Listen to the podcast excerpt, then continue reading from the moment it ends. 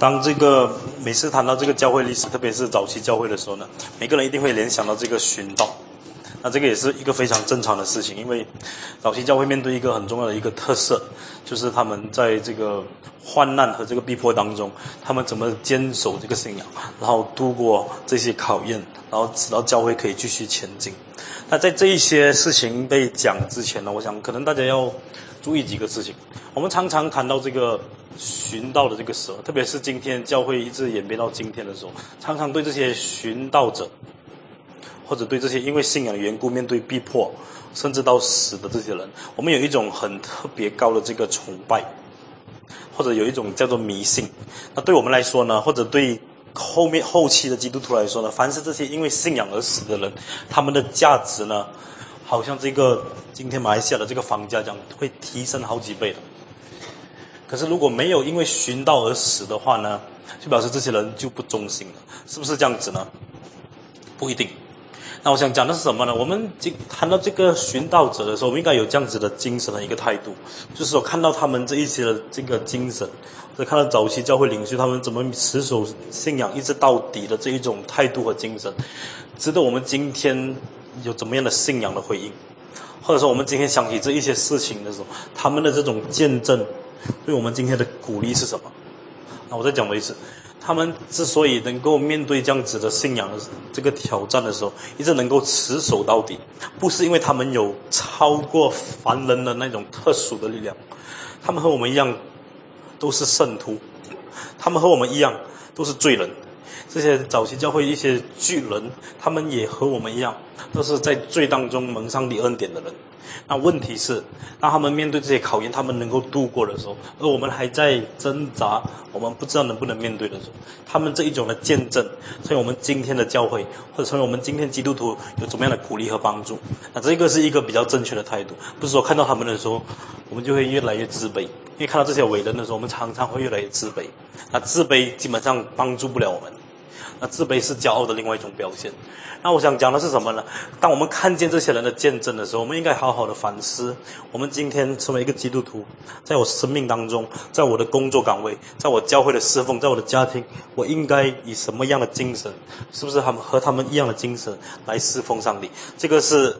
我们才可以从这个寻道者或者这些为主做见证的这些人的这个生命和这个生活当中，我们所学习到的事情。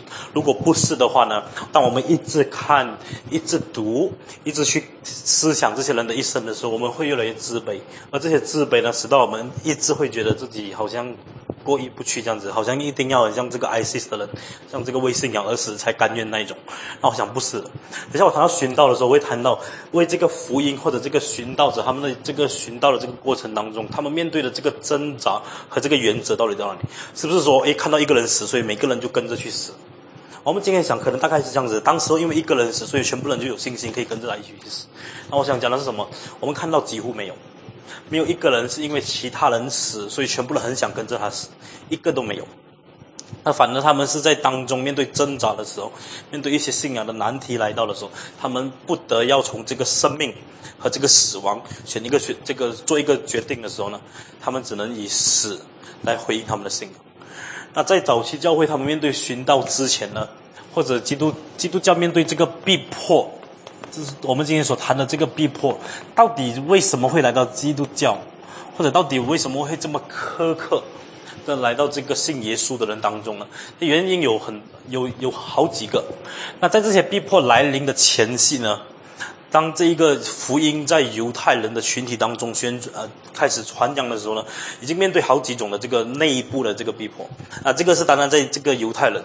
那我记得我昨天跟你们讲过，他们面对的第一个的难题就是，如果犹太人的这个福音，如果我们身为亚伯拉罕子孙的这个地位要和其他人分享的话，那是不是就表示我们失去自己特殊的地位？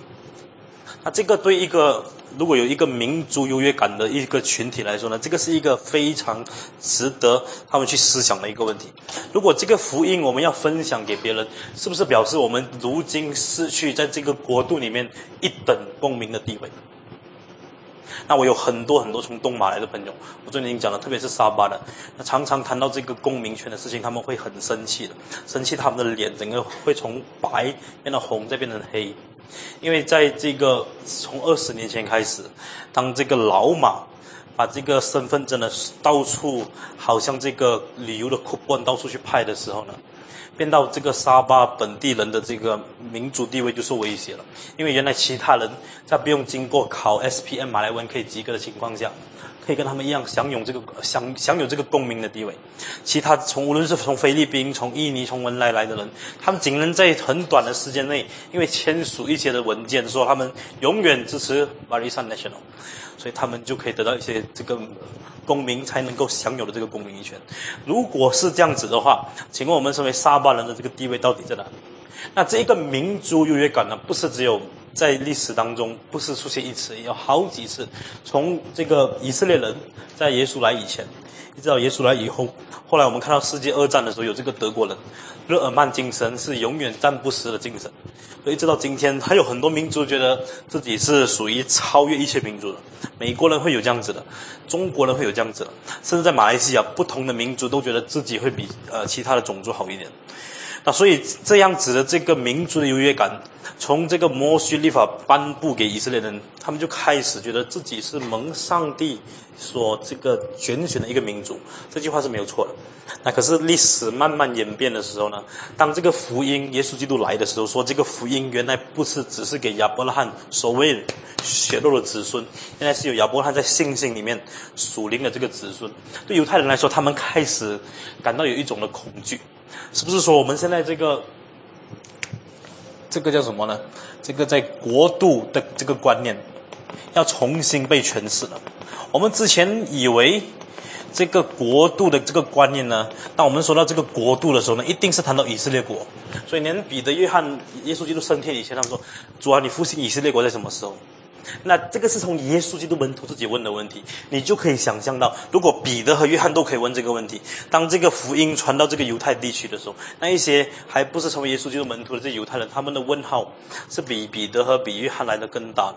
对他们来说，这个罗马政权有一天一定会被赶走了，这个被兴起来的这个弥赛亚会拯救犹太民族，成为统一全世界的这个民族，所以他们的思想一直到今天还是这样子。可事实告诉我们，并不是这样子。当这个福音传到这个外邦人的时候，耶稣就亲自告诉我们：这福音本是上帝的蛋，要拯救一切相信他。从犀利人，从化外人到聪明人、愚拙人、智慧人都要领受这个福音。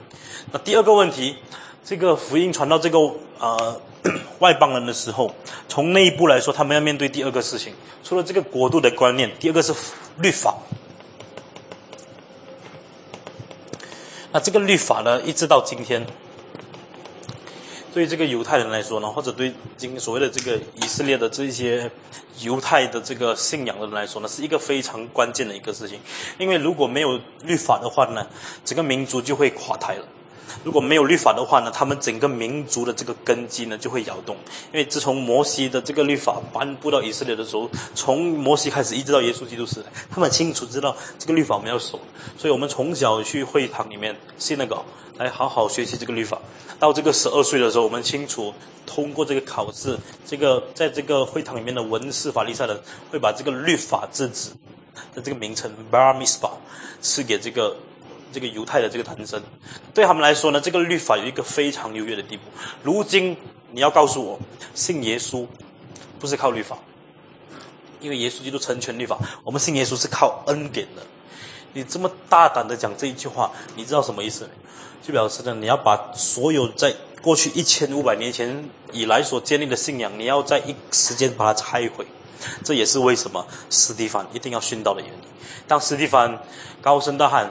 你们从摩西，从亚伯拉罕、摩西一直到今天，你们所做的一切，其实都误会他们了。他们是指向耶稣基督，耶稣基督来是要告诉你们，得救不是靠着律法，得救是靠着恩典。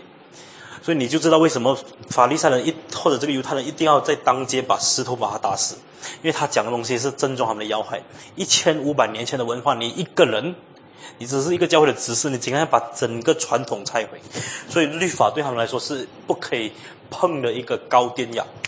第三，就是历史上最争议的一个人出现了，他的名字不是其他人，就是耶稣。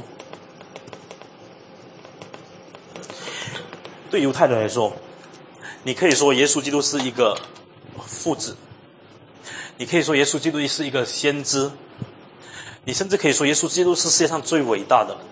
你可以说耶稣基督是一个很伟大的道德家，是一个犹太的优异的知识分子，没有经过这个会堂的这个熏陶，显然可以说出很多道理。你可以讲耶稣基督是一切的事情，先知伟人等等，你都可以讲，你就不能说耶稣基督是上帝的儿子。所以你知不知道记不记得当这个耶稣基督被带到这个大祭司面前，大祭司问耶稣基督说什么？你是不是？上帝的儿子，对于法利赛人、对犹太人说，他们很在意一个事情：如果这个人他胆敢到一个程度，他说他是上帝的儿子的话呢，这个在我们信仰的这个传统里面，我们是没有办法接受的。你可以是一个先知，你可以甚至比以利亚、比世袭人更伟大。因为他们当时也确实有人说耶稣基督是以利亚，耶稣耶稣基督问门徒，其他人说我是谁？呃，有些人说我是以利亚，有些人说我是世袭约翰，有些人说我是谁？我是谁？甚至可以说耶稣基督比摩西更伟大。你就是不能说耶稣基督是上帝的儿子。那我想请问一个问题，我讲这些东西，我要给大家知道一个观念：如果我们都知道这一些这三个东西是。犹太人的这个高压电的话，我们传福音的时候呢，好不好？我们就不要说耶稣基督来要建立这个天国的观念，好不好？我们说耶稣基督来世上，他不是要废除律法，好不好？我们说得救不是可以靠这律法的，好不好？我们说耶稣基督是伟人，耶稣基督是先知，耶稣基督是比以利亚、比施洗约翰甚至比摩西更伟大，好不好？我们暂时不要说耶稣基督是上帝的儿子，好不好？这样子。我在想，如果开始的福音是这样子传，耶稣基督是一个伟大的圣人，你们要听他的教训，他会把你们带到摩西的律法，你们就一直守摩西的律法，一直到你们死为止，上帝就喜悦了。如果他们传福音的时候，他们说耶稣基督来要让你们知道以色列的这个帝国主义是这么重要的，你们要抓住这个应许，你们要等待有一天以色列国要战胜这个世界。如果耶稣基督来说，我来是要使你们醒悟，你们道德需要回转，你们的这个情操、这个情感要回到上帝面前。如果这个福音是这样子传的话呢，没有人会怪使徒们，因为他们知道，如果把这都三个概念提出来的时候呢，他们就要面对逼迫了。我亲爱的弟兄姊妹，我们今天传福音的时候，我们到底传什么？我昨天已经讲了，当使徒他们开始出来传福音的时候，他们福音的内容很清楚。第一。他们传福音的时候，他们清楚说，耶稣基督就是救主，耶稣是主，我们是他的见证人，就这么简单。第二，天国来了，天国进了，天国来了，不是以色列国，是天国。当他们开始传的时候，先不要说罗马帝国哈，先从犹太人的内部，他们已经注定了这一个是一个吃力不讨好的一个功夫。可是凭什么这种精神？他们到底凭什么这个毅力呢？把这个福音传下去呢？对使徒们来说，他们清楚知道一个事情，在马太福音二十八章十八到二十节，就是我们最熟悉的一个经文。我去到很多的教会的时候，这一个是许多教会最喜欢的一个口号。耶稣基督说：“凡我所吩咐你们的，你都叫他们遵守，我就与你们同在，直到世界的末了。”对使徒们、对早期的先贤们来说，这句话不是挂在教堂墙壁上的一个口号。对这些使徒们来说呢，不是他们常常要传福音的时候，大家一起喊接力型的一个思想。对他们来说呢，是一个福音的本质。对他们来说呢，这个是福音的内容。当他们去传福音的时候呢，他们可能是有时会想，我们可以妥协一点好不好？或者有些人可能太太劝他们，不要讲到这么出面好不好？收敛一点。可是使徒们他们清楚知道，耶稣基督说：“凡我所教训你们的，你都教导他们遵守。”我就与你们同在，直到世界的末了。如果我们一直想这一句话的时候呢，我想这句话是一个很要不得的一个命令。当耶稣基督说这一个命令的时候，当耶稣基督吃下这个所谓的大使命的时候，他之所以大，不是因为他真的很大，就是那一句话而已。他之所以大，是因为这一句话呢，如果没有出现的话呢，整个基督教的历史要重新再改写。如果使徒们他们没有遵着耶稣基督的这一句话去行的话呢，我敢说呢，我们整个基督教的历史要重新改写。如果他们不传国度，如果他们不传这个因信称义，如果他们不传耶稣基督是上帝的儿子，我们整个基督教的历史从那一刻开始到今天要完全的改写。而新派呢，就不会到二十世纪才出现，新派在第一世纪可能就出现了。那弟兄姐妹，我想讲的是什么？这个今天我们所谓谈的这个福音派，我们传福音的人，我们是捍卫或者我们相信福音的基督徒。我们今天相信的福音是哪一套的福音？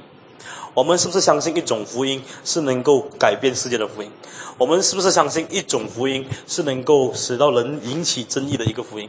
我们是不是相信一种福音，这个福音讲出来的时候，人开始听的时候不舒服，可是却是主要他们所听的？如果这个福音是你和我相信的，好不好？我们就传这个福音。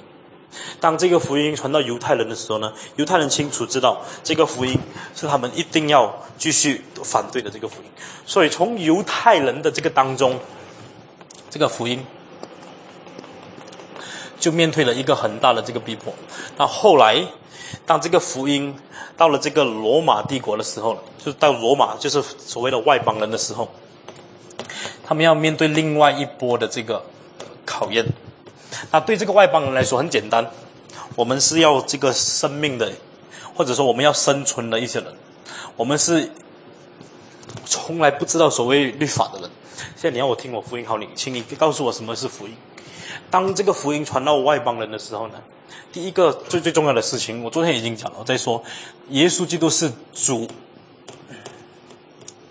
这个主的这个观念，再一次引起一个很不需要。或者是引起一个非常争议性的一个地步，为什么呢？对这个罗马人来说很简单，主只有一个，就是凯撒。而这个主的观念呢，为什么门徒一直要强调呢？因为在罗马帝国统治的时期呢，就是这个奴隶的主义呢最泛滥的一个时期。当我们说这个奴奴隶制啊，或者 the practice of slavery，当我们说有这个奴隶的时候呢，这奴隶的意思是什么？奴隶的意思是他为你工作了，你是不需要为他付钱的。奴隶的意思是他为你工作呢，不管你叫他做牛做马，不是一个形容词来做牛做马。这个人他真的要为你做牛做马。奴隶的意思是，当一个人为你工作的时候，你甚至要了他的命，他不能以今天所谓的人权法令来对付他。奴隶的意思是，当一个人他为你卖命的时候呢，他是在不心甘情愿或者心甘情愿的，他都没有选择。奴隶的意思是，当你称一个人是你的主的时候呢，他要对你怎样，他都可以。这个是叫做 the practice of slavery，就是奴隶制。当这个福音传给这个外邦人的时候，使徒们说：现在你们只有一个主，你是奴隶，你家里有一个主。不好意思，我告诉你，他不是你的主，你只有一个主。那个主叫做主耶稣基督，你知不知道这个福音这样子传的时候呢，会引起社会的一种很大的一个波浪？对这些贵族、对这些掌权者、对这些在社会上有地位的来说，这个是一个致命伤来的，这个是对他们来说是一个刺来的。所以也难怪早期基督教在这个社会的上层人士没有一非常吃力不讨好，因为对社会的上层人士来说，他们就是有最多奴隶的人。在罗马帝国的这个王室里面呢，他们有一个这样子的说法。那这个是你看这个 Ever Given 的这个罗马帝国兴衰史，你会看见一个很重要的事情。对他们来说呢，一个人他在社会上的地位是什么？除了他的金钱、他的地位以外，你就看他有多少个奴隶。他家里可能有一百个，对方有两百个，那就表示对方会比他厉害一点。那大家有这种无意中的比较，除了金钱、地位、房子，还有一种叫奴隶。所以大家比来比去，如果有一个人今天突然告诉你，不好意思，这些奴隶都不是你的，他们是属于主的。那你说主是谁？当然是我，主是叫做耶稣基督。他们只有一个主。当这个福音来到社会的下，这个这个社会的中介以下的这些人士的时候，他们听到这个福音，你可以想象这个福音对他们震撼是多少吗？那这我想讲这一句是什么呢？我们今天传福音的时候呢，这个福音打动不到人，这个福音震撼不到人，这个福音改变不到人。可是当第一世纪这个福音传出去的时候，他们对人是引起一种共鸣的。反对的人会想。这个福音为什么这么有能力？明白接受这个福音的人，他们会感动，因为这福音本是上帝的大能，要拯救一切相信的，从实力的人，从化外人，从愚拙人，从有智慧人，他们都会得到这个福音。对这些长期受这个奴隶制保压欺负的人，他们听到这个福音，这个是真的是一个福音。This is truly a good news for them。对他们来说呢，这个是绝对可以改变他们生命的这个福音。我不太晓得我们今天传福音的时候呢，人家听到这个福音的时候，他们会有什么的反应？是不是我们在传福音的功夫上我们做到不足，还是我们传福音的这个内容我们没有好好学习？还是说我们传福音这个日程没有早期这些基督徒这么有力？那我想讲的是，这一个是早期福音传的时候他们面对的一个果效。第二，当他们说这个福音是关于主的这个福音的时候呢，他们也在谈另外一个事情，和这里一样，关于天国。你们在世上有苦难，耶稣基督说：“可是你们放心，我已经战胜这个世界。”当这些饱受这个罗马帝国政权欺压的这些人，他们听见这个天国的这个福音，也就是耶稣基督门徒所一直在高举天国的这个福音，他们听到这个的时候，他们醒悟一件事情：我们现在在世上看到的是罗马的这个帝国，这个罗马帝国其实算不了什么，可是因为我们有一个族，他已经钉十字架，他已经去了乐园，为我们准备一个叫做天国。所以这个福音对他们来说有一个很大的震撼，而对罗马人来说呢，这个福音是一个咒诅来的。如果有天国基督徒，请问罗马帝国算什么？那所以这一个的福音呢，从这个内部的犹太人一直到外邦人呢，已经注定了要面对一个非常严厉的一个逼迫。我们常常想那些基督徒为什么面对逼迫？我不知道你今天听这些话以前，你可能会想，基督徒大概是。平时做人就太过分了，讲一点点话就好了，太勇敢了，所以面对逼迫，或者这些基督徒平时他们脸是令人特别讨厌的，所以他们要面对逼迫，或者这些基督徒他平时没有好好见证，所以他们要面对逼迫。我要讲的是什么呢？基督徒在早期教会的时候，他们之所以面对逼迫呢，原因只有一个，就只有一个，就是福音。也就是说，如果他们不要面对逼迫呢，原因也只有一个，就是放弃福音。原因就是这么简单嘞。那我想讲的是什么？整个教会历史最重要的事情，也就是福音。而我们今天最不看重的事情，也就是福音。那我想讲这个福音对整个的早期教会带来的一个影响呢，一直到当逼迫来到的时候呢，基督徒他们就要面对一个选择：福音还是不是福音？要福音还是不要福音？所以当这个这个。基督教所面对着的这个逼迫，或者这个呃逼迫，开始从这个地区性，或者从这个比较小型的，延伸到这个全国性。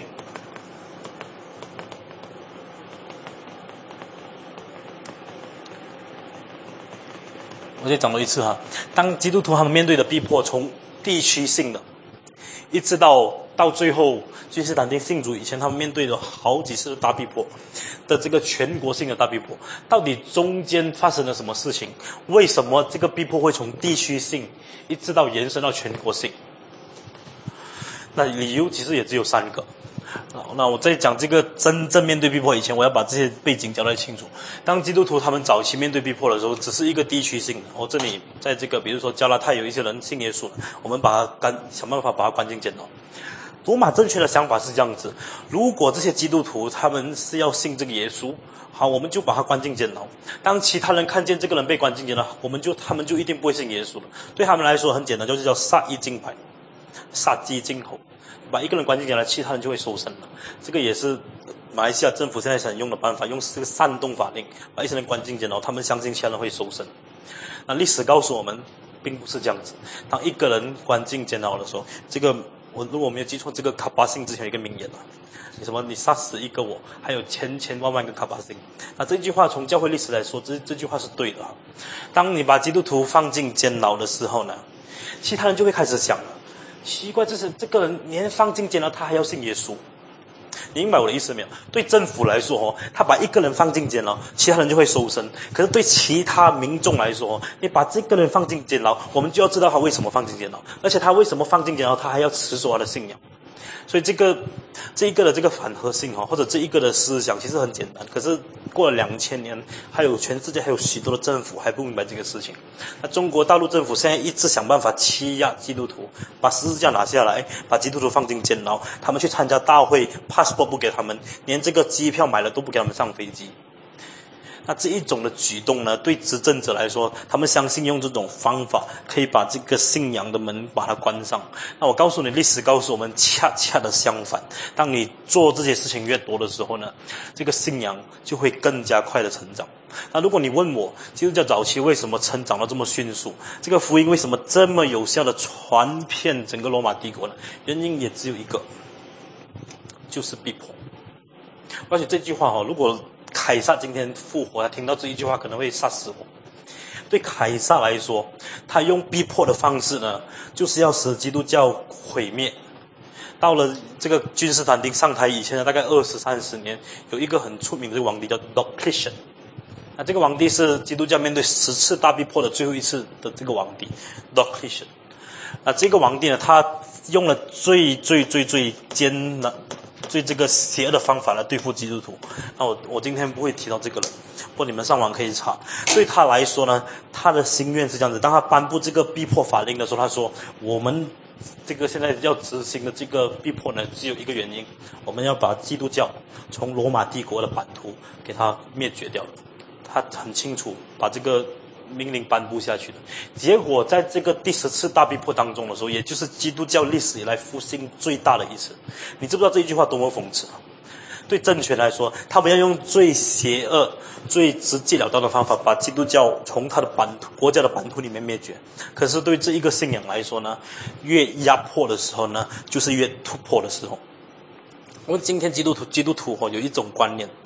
当这个社会、当这个文化、当这个政权、当这个潮流给我们更大的压迫的时候，我们应该更加的为数，或者我们应该更加的快消灭。这个是其他人这样子认为，我们基督徒也这样子认为。所以我们常常祷告说：“主啊，主啊，不要给逼迫来到我。”主要主要，这个刑事法最好不要给他通过。主要主要，我们一大堆，我们相信，因为我们相信一个原则，就是如果压越压迫的时候呢，我们就会越退缩；越压迫的时候呢，我们就会越消灭。我们自己这样子相信，连我们的仇人也这样子相信。可是对早期教会来说呢，他们知道一个事情：越压迫的时候呢，就是越突破的时候。所以，当我们看到这个，我还没讲完这个。当这个他们面对从地区性到这个全国性的这个压迫的时候，有三个理由。第一，基督徒的态度。我每次想到这个事情的时候，我是非常感动。这个逼迫为什么一直屡次在三百多年一直重复、重复的在基督徒身上？当时罗马这个政权里面的这个精锐呢，如果好好读历史，不是没有其他的信仰，犹太人呢？犹太也是一个信仰，为什么不逼迫他们？还有其他这个民间的这个信仰，他们也不宣称凯撒是主，为什么不针对他们，只针对基督教？理由很简单，因为基督徒的态度告诉我们，他们是很好欺负的。当你把他放去斗兽场的时候，他们没有找律师来为他们辩护的，他们说主啊主啊，我把我的灵魂交给你。他们唱诗赞美上帝。当你把他们送去这个法院，说他们是。逼迫这个罗马政权了。你说他们是烧罗马城的，他们说深渊在主。当你说他们是在社会煽动人民的这个情操来反对这个凯撒，要相信耶稣基督的时候，他们说我们就是要把福音传给他们。对基督徒来说，你用这个恶报他们的时候，他们说我们要爱我们的仇敌。对基督徒来说，当你用一个非常欺诈的手法来欺骗他的时候，他说愿主赦免你。那我要讲这些东西是什么？我们今天做基督徒为什么这么舒服？我们基督徒为什么都没有这些问题呢？那因为当时基督教他们清楚，当耶稣就是升天，耶稣就是告诉他们我要再来，而我所教导你们的，你都教导他们遵行一直到底。对这些基督徒来说，耶稣就是讲的每一句话呢，就是上帝的话，上帝的话每一句都要遵守。所以他们清楚知道，面对逼迫的时候呢，妥协从来没有出现的。他们没有说要妥协，或者他们没有说，哎，我们现在开始用恨，或者我们组织这个思维，在这个这个尼罗的进攻来说反对尼罗。对基督徒来说，他们清楚知道这个事情。如果时间到了，他们为这福音的缘故要殉道，他们就可以死了。那我想讲的是什么呢？基督徒的这一些的态度就已经决定了罗马帝国要以什么的手法来对付他们。如果我们我们可以大胆的猜测，如果一开始罗马帝国就对付这些基督徒，而一开始使徒们他们率领的教会呢，已经有几千个人了。如果他们用这些骚乱的方式，或者他们组织成民间军队的方式，挑战在犹太地区的罗马军队的话，我们可以想象，罗马军队敢不敢用这么欺诈？或者用这么残忍的手段手段来对付基督徒，因为基督徒他们从来没有想过用武力来对待他们的这个仇人，所以我想，当我们今天想起这个早期教会他们的这个基督徒的态度，他们对这个信仰的这个回应，他们面对这个逼迫的时候，他们产生的一种的反思，那对我们基督徒来说，有一种很大的一个提醒。今天我们面对这个人家给我们的嘲笑的时候呢，我们是不是以生气来对待？今天面对人家对基督教的一种的挑战，或者这种的煽动，或者想办法来这个引起这个误会和纷争的时候，我们基督徒在这个时代，我们的角色是什么？我们今天说我们是光，我们是原耶稣基督的教导，可是我们今天真的失去这个见证了。为什么呢？今天人家用什么方式呢？我们常说你怎样对我，我就怎样对你，这个是后现代很典型的事情。如果人家说你信的这个不对呢，我们就很生气，我们就想尽一切的办法，用这个辩论的方式把它辩倒。那可是我们失去了这个爱的这个见证。那我想讲的是什么呢？在早期教会，他们面对这些挑战，他面对这个困难的时候呢，他们是以在耶稣基督所赐给他们这个爱心里面，以温柔的态度对付他们。他们清楚明白在以弗所书所讲的，用谦卑、温柔、忍耐，用爱爱心。这个用和平的彼此联络，但我们今天说我们要遵循上帝话语的时候呢，就正在看我们在这个信仰中我们要怎么回应。当他们用这种的态度来面对这个逼迫的时候，我们要思考一个问题：如果我们今天实在在这种逼迫当中，我们的反应是什么？啊，这个是我们成为一个基督徒，单单这个问题就可以让我们重复的一一次的在思考这个事情。那第二，这个。逼迫从这个地区性一直展生到这个全国性，到底它代表了什么事情？为什么会从地区性到全国性？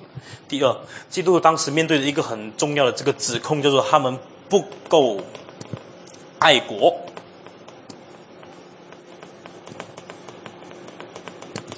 这个也是我们，如果你现在在马来西亚，你大概知道这个事情。今天一个。大家都不愿意碰的一个课题，就是关于到王家的课题。任何人，如果你在这个现在的这个法律或者这个宪法当中，你胆敢挑战这个王权的这个地位，不要说王权的地位，你胆敢说一句任何对这个王室不敬的一句话呢？连朝或者在野的这些政党，没有一个人敢帮助你，这个是很真实的。那。这个东西呢，不是在现在还发生，在两千年前的时候，在罗马帝国的时候，基督徒他们面对这个事情，他们怎么说他们不过爱国呢？你们基督徒整天讲天国，天国，天国，那请问你们对罗马帝国的贡献在哪？你们整天就说耶稣基督的国，耶稣基督的国，那请问罗马帝国算什么？那基督徒当时他面对这个困难的时候呢，这个是没有办法，因为如果你问一个基督徒，你现在要选择罗马帝国？还是要选择效忠耶稣基督天国，他们只能回答一定是后者，他们不可能说是我们要效忠罗马帝国，我们不效忠耶稣基督的天国。那虽然我们以后在这个神学这个检讨当中，我们可以想，这个其实都没有冲突的。你可以同时爱上帝，你同时在这个世界上对你的国家有这个忠心，这个没有问题。可是当时他们要面对一个这样子的冲突，罗马帝国要这些百姓或者基督徒在两个国当中，你要选一个国战。也是刚才我说的，当波利贾在送去这个竞技场的时候，他就问：你现在要效忠耶稣基督，你还是要效忠凯撒？换句话说，你现在要在耶稣基督的天国里面有份，还是你要在这个罗马帝国的这个国帝国里面有份？这个问题我们今天讲太简单，就是当然是选这个耶稣基督，不必讲。那可是我真的不知道，有一天如果我们真的要从这两个当中选一个的时候呢，我们要怎么选？当我们做一些事情的时候，违背这个国家的法令，可是遵于上帝天国的时候呢，我们到底要怎么选？我们对我们基督来说，我们从来不必想这个事情。我们想应该就是好好两个相安无事。那可是这个问题是在这里：当一个国和另外一个国的法令有相冲突的时候呢？当这个世界上的帝国和耶稣就是天国给的这你的这个命令有冲突的时候呢？你要选站在哪个地方？那怎么样？我们常常没有想这个事情啊。如果今天在一个国家，你说你耶耶稣基督说你要传福音，可是那个国家偏偏告诉你不能跟这些人传福音，那你要怎么选？对我们基督徒来说很简单，不能传就跟别人传。我们这种是叫做自欺欺人。那我为什么一直要这样子讲？因为这一个呢，我们今天说早期基督教的精神的时候，我这个我一定要提。因为对早期的基督徒来说呢，他们实在很不爱国。对这个罗马帝国来说，他们真的不爱国。罗马帝国说，你不但不能传福音，你这个信仰是非法的。现在不是说不能传福音而已，弟兄姐妹，是说你这个信仰根本彻底是非法的。如果罗马帝国说这个。信仰完全是非法，你不单是信，你还要别人信，你你说你是不是岂有此理？你说你是不是没有事拿事情来搞？你说你是不是叛国？你说你是不是不爱国？这些基督徒他们从这个福音的这个使命和这个罗马帝国的这个法令当中，他们一定要选一条路站。为什么我们今天没有这样子的挣扎？因为我们觉得不重要，因为我们觉得不需要，因为我们觉得没有关系。当世界上的这个政权的法令敌对上帝的法律的时候，用怎么样？我们何去何从？当使徒们他们面对这些法令的时候，他们要怎么做选择？我在想，感谢上帝，上帝的这个天国的这个使命，在主席教会没有放在我手中。我真的很感谢上帝。如果这个福音的使命放在我和你的手中，你可以想象两千年后站在这里的人怎么考、怎么研究这个教会历史。他们说，早期教会他们因为遵循罗马帝国忠心到死的缘故，福音在耶路撒冷就停止了。我们两千年后我们读教会历史的时候，我们读到这一句话：耶稣基督的使徒，耶稣基督所呼召的这个门徒，他们因为福音的缘故，他们忠心至死。所以这个福音传到犹太，传到撒玛利亚，传到地极。那弟兄姐妹，我想讲的是什么呢？当基督教被这个标签上不够爱国的时候呢？的原因是因为他们不遵从这个地地上的法令，而他们要遵从上天上的法令的时候，这个给我们一个很大的提醒。我们今天基督徒，我们常常是这样子想的。我们想，我们今天做基督徒就好了。王牧师，哎，许传道，你们真的是。我们做基督徒不是好好的吗？你们平时讲那些信息，要我们做这个，要还要做见证，做工的时候还要传福音，还要常常读经，还要祷告，还不要紧，还要来上课程。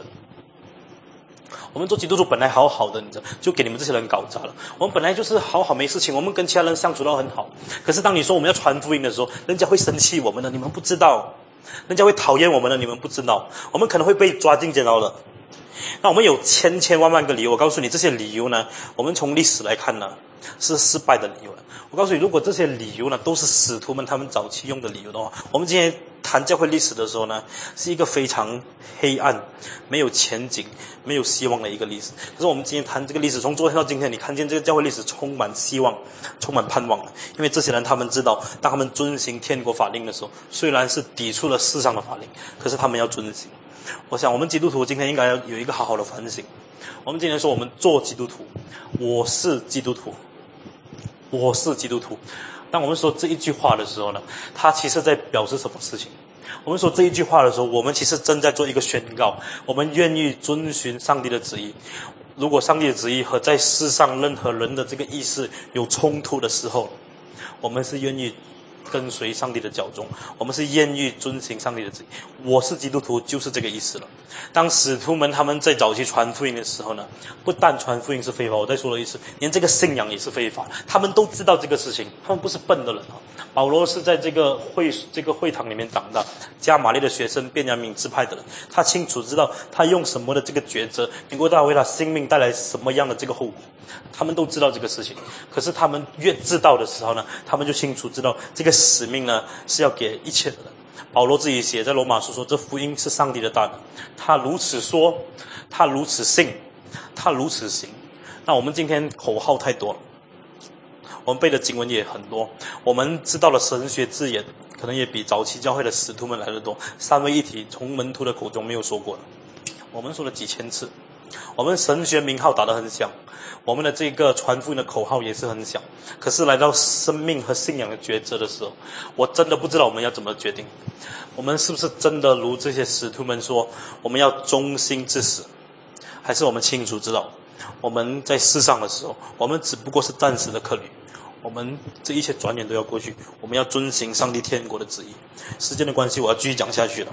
第三，他们除了态度上很温和，使到这个逼迫从地区性延伸到全国性；第二，他们因为被称为不够爱国的关系，逼迫从地区性到全国性；第三，也是一个很奇怪的现象：为什么基督教早期的这个逼迫从地区性转换成全国性呢？我讲这个是几乎和历史违背的一个事情。这一个。第三点呢，就是因为人数增长，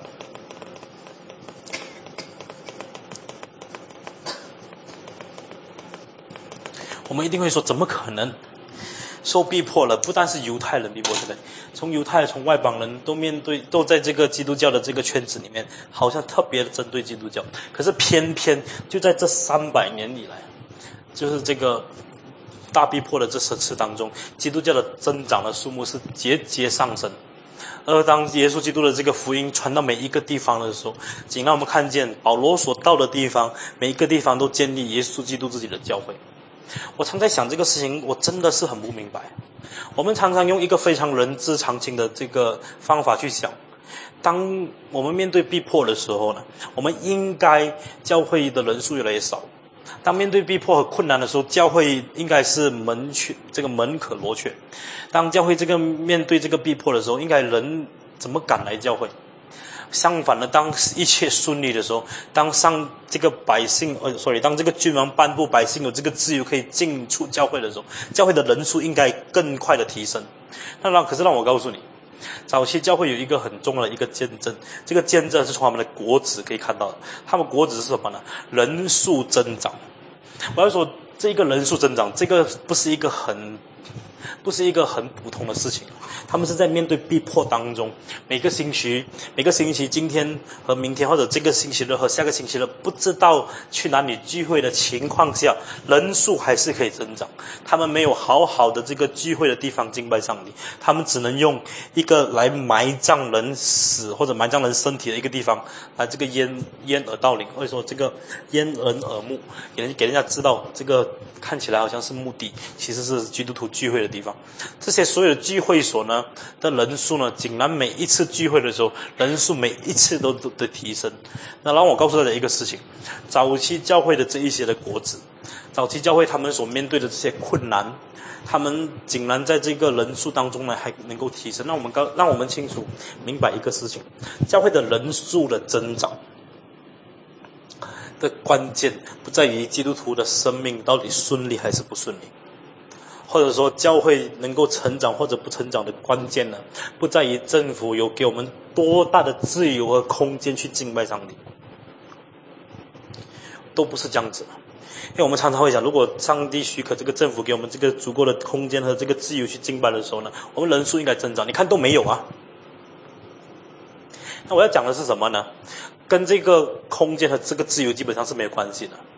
那在于，当我们清楚知道这个是福音，而这个福音的本质是什么的时候，这个福音的本质，使到信徒的人数增长。当我们看见在这个使徒行传，当这个五旬节来到的时候，圣经有没有这样子说？彼得看见许多人在那里，他就开始叫了这个当地最出名的摇滚乐团来。他们就唱了三首著名的这个摇滚这个音乐，这三千人顿时就立刻认罪悔改，归向耶稣基督。或者说，彼得在五旬节的时候，他有没有把这三千人或者这几千人来到一个大礼堂，他们来参与许多这个伟大的音乐、伟大的艺术等等，然后他们就认罪悔改，归向耶稣基督。使徒行传告诉我们，保罗放胆传讲上帝的话，就有三千个人。认罪悔改，受洗归向耶稣基督。那我每次想这一个的时候，我在想，所谓教会的人数成长，所谓教会能够成长的原因是什么？我们今天可以做许多的分析：人气不够冷啊，这个建筑不够美啊，这个 parking 不够光啊，电梯不够好，等等等等。我们有太多的这个富丽堂皇的理由。那我告诉你啊，这个早期教会的这个见证，告诉我们一个事实：这个人数增长的关键不是有没有逼迫。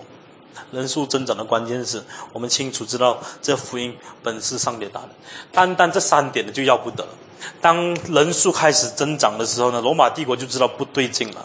犹太人的数目没有增长太多，相信希腊神明的人没有增长太多，还有许多民间信仰古里古怪的，包括这个信这个阿提娜这种神谕，这个等等这些人没有太多人去朝拜，甚至已经开始没落了。奇怪，为什么一个拿撒勒人？拿撒勒，你知道在哪里？就是在犹太一个很小的地方，还自称是在伯利恒出生，更小。在伯利恒出生，在拿撒勒长大的一个人，还需要家里打鱼，有一班人打鱼跟随他的人。这个信仰人数为什么会增长？所以这个事情呢，引起罗马政府要关注这个信仰。那你在想，我我我我我在想这个事情，如果这一些人他们忠心在耶路撒冷持守他们的信仰，不去传福音。如果是这样子，因为因为人数增长，你看就引起注目。我们现在最好要保存实力。你知道我们是精兵，我们十二个是以上帝亲自下来选召我们的，我们应该保存实力，因为留得青山在，哪怕没柴烧。我告诉你这十个字哈，留得青山在，哪怕没柴烧。使徒连想都没有想过，对他们来说呢，留得青山在，我们就常常得罪主。我不知道我们的思想是哪一个哈？我们常常想留得青山在，我们保存实力。这个你常如果你看很多这个运动，他们会有这个很多的分析。我们要保存实力，下一场比较重要。结果还没到下一场之前，这一场就输了，下一场就不必打了。那使徒他们明白这个道理。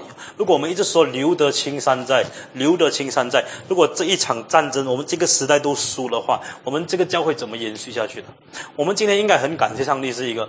当这个早期的这些基督徒们，他们好好忠心执行福音的时候，不单单是使得教会能够延续一直到今天，也让我们今天回想的时候呢，我们有这样子的例子可以回想。你可以想象，我今天在这里，如果我讲我们要传福音啊，你的回应是早期教会都没有传福音，我们为什么会传福音？一分钟内我们就可以回家了，我不必讲下去了。可是我今天在这里一直大喊大叫，我们一定要传福音，我们要坚守信仰。为什么呢？我们看教会这些人啊，他们在这么逼迫的当中，他们都谨守信仰。我们为什么不能？亲爱的弟兄姊妹，今天时间要到了，其实还有很多东西要讲。我们还没有进入逼迫，还没有。我们先讲逼迫前戏，他们为什么这个逼迫从？地区性一定要到全国性。你说我们低调一点就好了。我们传福音，我们低调一点。我们这个领人归主，我们尽量就是不要做太多，一两个人信主很好了。因为耶稣基督说，有两三个人在地上奉我名祷告，我就与你们同在。我们常常有这种叫做自怜自哀，常常有这种觉得自己已经很神圣、很伟大的这种使命在我们身上。那我想讲的是什么呢？对这些门徒，对早期教会的基督徒来说的，他们知道结果只是为上帝荣耀的缘故。当他们清楚知道带一个人信主的时候呢，那一个人就要死了，明白我的意思没有？那我们今天知道一个人要死的时候呢，我们不传福音，我们就让让他去死。可是当对当时的基督徒来说，你带一个人信主，就表示他比较快死。我要讲多一次哦，对我们今天来说，看到一个人死的时候，我们还不想传福音。因为他已经要死了，我们都不传福音。可对当时的基督徒来说呢，当他领一个人归主的时候，那个人可能更快死。因为如果还没有信耶稣的话，他可能可以活到七十岁。如果他现在才二十五岁，他信耶稣，他可能二十五岁半就要死。对他们来说，他们都知道这个事情。你爱这个人吗？你说你爱，你跟他传福音。可是你当把他带到这个信仰的时候，他随时要面对逼迫。可是对这些基督徒来说，他们真的清楚知道这个事情，死亡对他们来说不是一个恐惧。我不知道我们最近看这个呃飞机失事的这些事件，令人心惶惶。我们每次搭飞机的时候，你心里有没有一种惧怕？我刚才休息的时候，新闻刚刚有这个 Lufthansa 在这个德国的飞机刚掉下来，一百四十八个人相信死亡。我不知道我们基督徒看这些新闻的时候呢，会不会感觉很恐惧啊？因为这个死亡好像随时会临到我们，特别是像我们这种一年搭飞机超过一百次的人，可能随时会没有命。那可是对这些基督徒们来说，他们也清楚知道，那个人把他带到这个信仰里面，他死的这个速度好快过这个飞机掉下去，一一可能今天信，明天就要死了。那可是对他们来说呢，他们清楚知道，当我把这个福音传给这一个人的时候，当我这个福音传给我的亲戚的时候，他们将要得到了，就好像实录这个启示录第二章第十一节说，他们不会有第二次的死。我们清楚知道哈，弟兄姐妹，我们真的不要欺骗自己。我们清楚知道，如果不跟我们亲戚家人传福音，他们今天不只是死一次，我们都知道了。这个系统神学告诉了我们一大堆事情。这个人不但要死一次，他要死第二次，在世上死了，在以以后这个审判的时候，他要永远死在地狱的火里面，他要死两次。可是对早期基督徒他们来说，他们传福音的时候，这个人要死只死一次而已。当你把这个人到这个信仰里面，他可能明天就会死，可是那一个就死亡是他唯一的一次死亡。当耶稣基督再来审判的时候，这些人因为耶稣基督的义，以后永远和耶稣就在乐园里面。那今天有点点超时了，我想在这里提醒大家，我们今天听见的这一些事情，无论是基督徒他们对这个逼迫的这个态度，无论是基督徒他们在上帝面前，他们以怎么虔诚的方式来宣讲关于上帝国的事情，无论是基督徒他们怎么用这个教会用这个福音来使得教会人数节节成长，无论是基督徒他们怎样以这个爱的原则来这个捍卫在世上。不能遵守这个帝国给他们不传福音的这个使命，他们要遵行天国传福音的使命。这些的东西都在告诉我们一个事情：这个信仰之所以能够跑下去，这个信仰之所以能够继续沉传，直到今天两千年了，这个信仰还能够沉传下去的，到底怎么沉传下去？我们用上帝的道，我们用福音来沉传下去，从来不是以金钱来建立下一个教会，从来。不是以这个大美丽的教堂来建立下一代的信，从来只用福音，我们以用上帝的道来建立下一代的教会。今天教会的这个历史的棒子来到了二十一世纪，教会历史的棒子今天交在我们的手里了。这个棒子怎么传去下一代？我真的很害怕弟兄姊妹，因为我观看教会历史两千年的时候呢，我发现到这一个是最堕落的时代，不是指世界，是指教会。我看到教会的这个福音的棒子好像传不下去了，我看到这个基督徒好像不觉得福音能够传下去，我们好像觉得金钱、地位、才干，我们在教会的这个建筑物能够传给下一代，我们真的这样子相信？我们留钱，我们留地位，我们留这个光荣，留留这个建筑物给下一代？弟兄姐妹，从来都不是的。两千年以来，只有福音，只有上帝的道留给下一代。我们一起低头祷告。主，我们感谢你，主，我们今天在这些严肃的事情上，我们想，主，你的教会在这么长的时间，到底怎么样的度过？主，我们感谢你，因为在这些艰难的岁月当中，你的教会勇敢的站着。我们看见教会被建起来，福音被传开，门徒殉道，领袖勇敢的做见证。主啊，他们按着主耶稣基督你自己受苦的例子。他们面对逼迫，信仰依然坚固；他们面对逼迫，依然成为别人的见证。他们的面对逼迫，教会属灵的生命和实质的数目有着非常清楚的成长。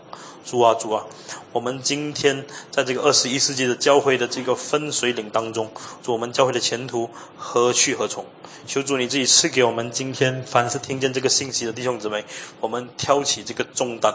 我们如今知道这个福音的这个棒子和这个教会历史沉船一直到如今，如今到我们把这个信仰如何的发展下去。主啊，主啊，我们只能说我们靠着你的恩典和能力才能够成就这些事情。